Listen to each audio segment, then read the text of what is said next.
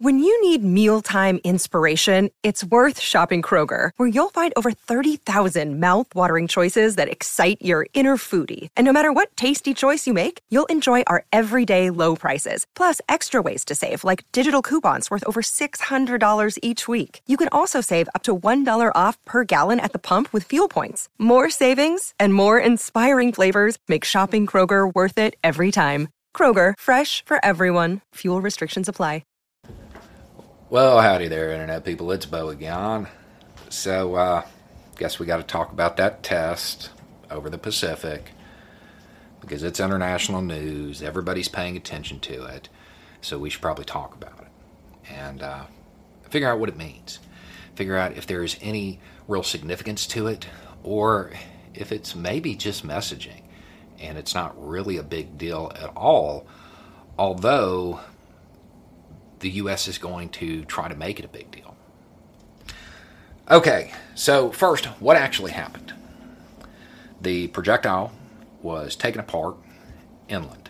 It was inland to begin with. They took it apart, moved it out to the coast, launched it over the Pacific, traveled roughly uh, 4,200 miles, landed out near Kwajalein Atoll.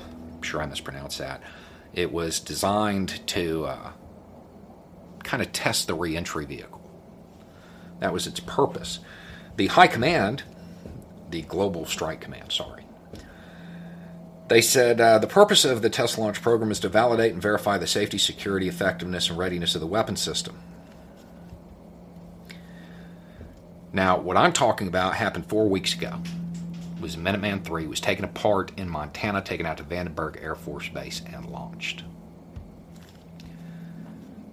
What do you think I was talking about? Thing in Korea, right? North Korea launching, yeah.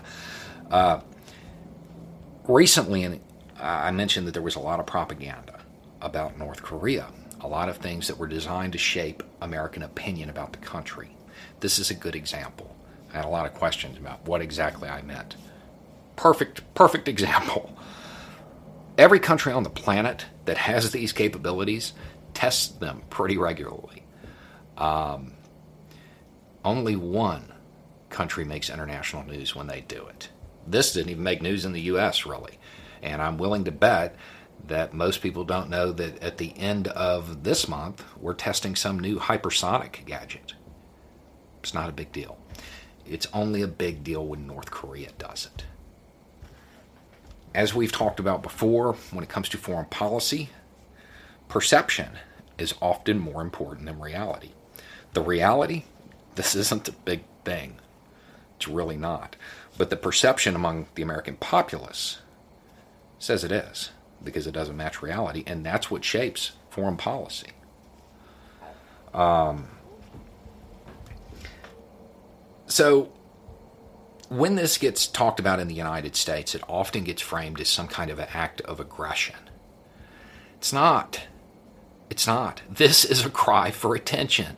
This is them sticking their hand out that window and waving. They want to talk. That's what this is. Now, Biden has said that Harris speaks for him. And it looks as though she's going to get to cut her teeth on the international stage down south. Good move. Good move. When she is done, send her to North Korea.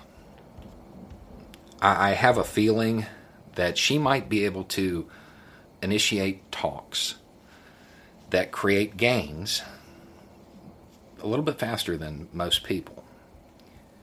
Um, she is not the typical American politician on the international stage. She's going to be viewed very differently. They're not going to know how to take her. They may even be a little bit more relaxed around her. She might be the right candidate to do it. And it, I'm hoping that her uh, new role in, in, foreign policy might be a sign that they're moving in that direction. Uh, I think it's a good move. But please keep in mind when this happens, it's not the Cuban Missile Crisis all over again. It's not really even a big deal. We do it all the time, and nobody cares because perception is more important than reality when it comes to foreign policy. Anyway, it's just a thought. Y'all have a good day.